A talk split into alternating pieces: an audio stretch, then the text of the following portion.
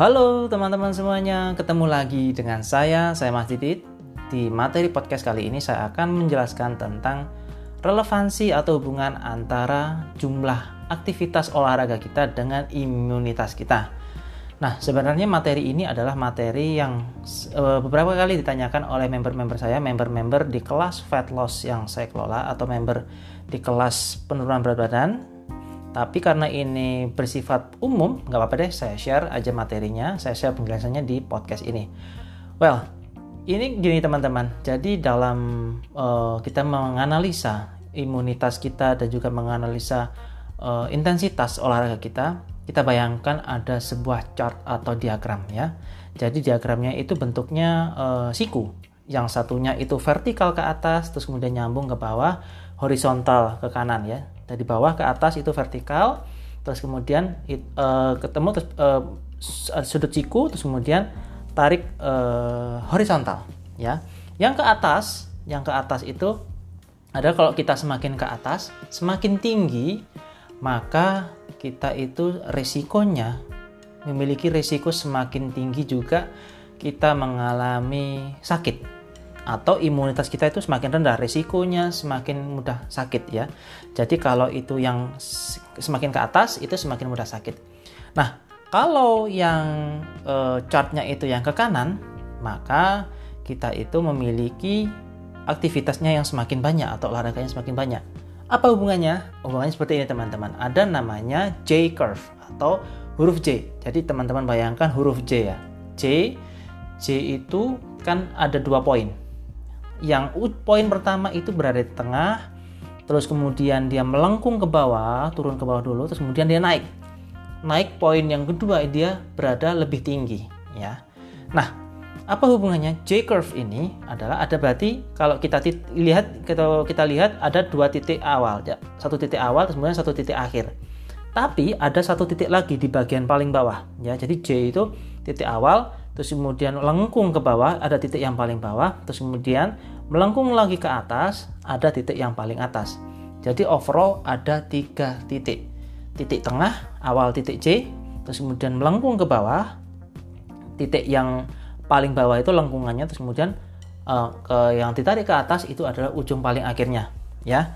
Nah hubungannya adalah dengan titik J yang di awal yang kita berada di tengah itu adalah ketika kita itu memiliki aktivitas olahraga yang sangat rendah ya.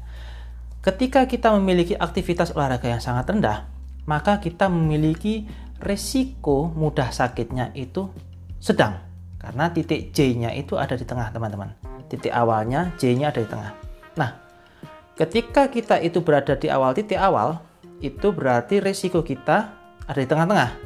Mudah sakit, terus juga eh, ya katakanlah bisa mudah sakit bisa enggak tapi tengah-tengah lah ya terus kemudian kalau kita tarik ke titik J yang paling bawah ya yang kedua yang paling bawah yang lengkungan di bawah paling bawah itu berarti aktivitas kita berada di tengah-tengah aktivitas kita itu yang cukupan jadi katakanlah olahraganya seminggu itu 2 sampai tiga kali nah Potensinya bagaimana? Dia berada di posisi paling rendah, teman-teman. Jadi titik J-nya itu berada di posisi paling rendah. Otomatis kita itu memiliki resiko sakit jauh lebih rendah, ya. Jadi kita ulang lagi. Yang J yang di awal, jadi eh, teman-teman bayangkan sebuah huruf J. J yang paling awal, titik yang paling awal ketika kita tulis huruf J itu yang paling depan ya, J. J terus kemudian turun ke bawah, terus kemudian narik lagi ke atas. Seperti kait seperti kait pancing seperti itu ya seperti kait pancing terus kemudian yang paling awal yang ada di tengah yang paling awal itu ada di tengah-tengah itu adalah aktivitas kita yang paling rendah atau tidak berolahraga sama sekali itu memiliki resiko kita berada di tengah-tengah atau kadang bisa lebih eh, kadang mudah sakit kadang enggak ya ada di tengah-tengah. Terus kita tarik ke bawah huruf J nya yang paling bawah yang melengkung. Itu yang paling bawah adalah ketika kita memiliki aktivitas olahraga yang cukup. Seperti berolahraga atau workout seminggu dua kali atau tiga kali ya. Jadi semakin ke bawah berarti resiko sakitnya itu semakin rendah Namun, kalau kita olahraganya dalam waktu satu minggu itu lebih dari lima kali, bahkan empat kali, lima kali, atau bahkan seminggu sampai tujuh kali, atau ada yang sehari itu lebih dari dua kali, itu bentuknya J-nya tarik ke atas teman-teman. Jadi tadi habis dari paling bawah J-nya terus narik ke atas. Di paling atas artinya dengan kita aktivitas yang sangat tinggi yang berolahraganya lebih dari tiga kali dalam satu minggu, kita juga memiliki resiko. Resikonya juga naik teman-teman resikonya kita akan mudah lebih mudah sakit ya. Jadi resikonya itu jauh lebih tinggi eh, resikonya itu akan mudah lebih sakit eh, resikonya itu akan jauh lebih mudah sakit daripada teman-teman yang tidak berolahraga sama sekali. Ya. Jadi seperti itu teman-teman. Jadi yang kita ingat-ingat lagi huruf huruf J, J yang tengah-tengah mulai kayak seperti kayak pancing ya. Mulai yang paling kiri yang paling kiri itu berada di tengah-tengah, artinya kalau kita tidak berolahraga sama sekali, kita memiliki resiko yang mudah sakit itu tengah-tengah. Terus kemudian kita tarik ke bawah, garisnya tarik ke bawah, melengkung paling bawah. Kita memiliki aktivitas olahraga itu 2-3 kali dalam waktu satu minggu. Kita memiliki resiko sakitnya itu lebih rendah. Karena kita berolahraganya sesuai dengan kapasitas kita. Tapi kalau kita olahraganya itu seminggu lebih dari tiga kali, itu J-nya narik ke atas teman-teman. Grafiknya naik ke atas. Jadi lebih tinggi daripada tidak berolahraga sama sekali jadi lebih tinggi daripada titik di awal. Artinya kalau kita olahraganya lebih dari tiga kali atau over over exercise, kita memiliki potensi lebih sakit eh, lebih mudah sakit daripada kita tidak berolahraga. Ya. Karena apa? Karena proses recovery di tubuh kita itu membutuhkan waktu. Kalau kita berolahraganya tidak tidak ada proses recovery-nya, tidak ada jeda sama sekali, maka proses recovery itu hampir tidak ada. Istirahat kita juga kurang baik. Secara otomatis imunitas kita juga akan rendah. Dan ketika imunitas kita uh, sangat rendah, maka kita mudah sakit. Makanya J yang titik yang paling terakhir, yang paling atas itu menunjukkan risiko kita lebih mudah sakit ya. Jadi namanya J curve atau kurva berbentuk huruf J atau kait kait uh, kait pancing.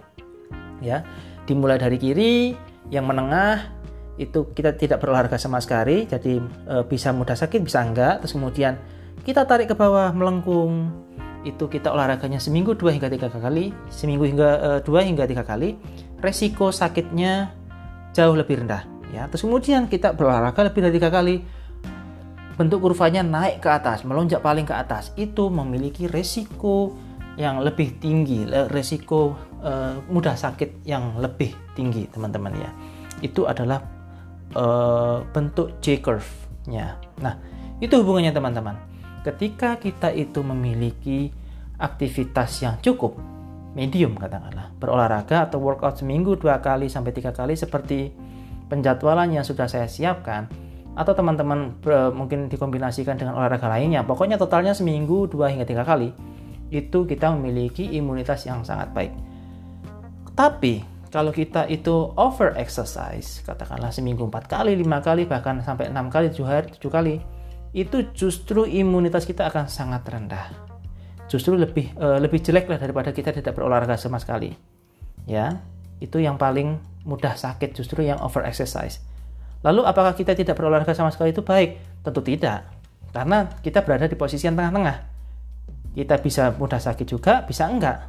Yang paling baik adalah kita yang seperti di J curve tadi yang pada poin yang paling bawah yaitu garis lengkung yang paling bawah ketika kita berolahraga dengan uh, jumlah yang cukup yaitu 2 hingga 3 kali dalam satu minggu. Seperti itu teman-teman ya. Jadi kita tetap harus berolahraga. Karena berolahraga itu sangat banyak sekali manfaatnya. Banyak mengeluarkan hormon-hormon positif seperti hormon endorfin, oksitosin, dopamin, dan juga serotonin. Itu hormon-hormon yang sangat positif untuk tubuh kita. Kalau dikombinasi dengan pola diet yang tepat, itu juga bisa meningkatkan human growth hormone atau hormon pertumbuhan juga, regenerasi sel-sel di tubuh kita. Dan juga dengan pola diet yang tepat, kita bisa lebih mengontrol lagi hormon leptin atau hormon lapar. Uh, sorry, hormon uh, hormon ghrelin ya hormon ghrelin atau hormon lapar sehingga kita bisa memiliki hormon leptin atau hormon kenyang lebih banyak. Seperti itu teman-teman ya. Oke, jadi kita tetap harus berolahraga setidaknya seminggu dua hingga tiga kali. Dua kali bagus, tiga kali bagus, lebih itu tidak baik, kurang juga tidak baik. Baik teman-teman, terima kasih. Sampai jumpa di podcast saya yang selanjutnya. Salam sehat teman-teman.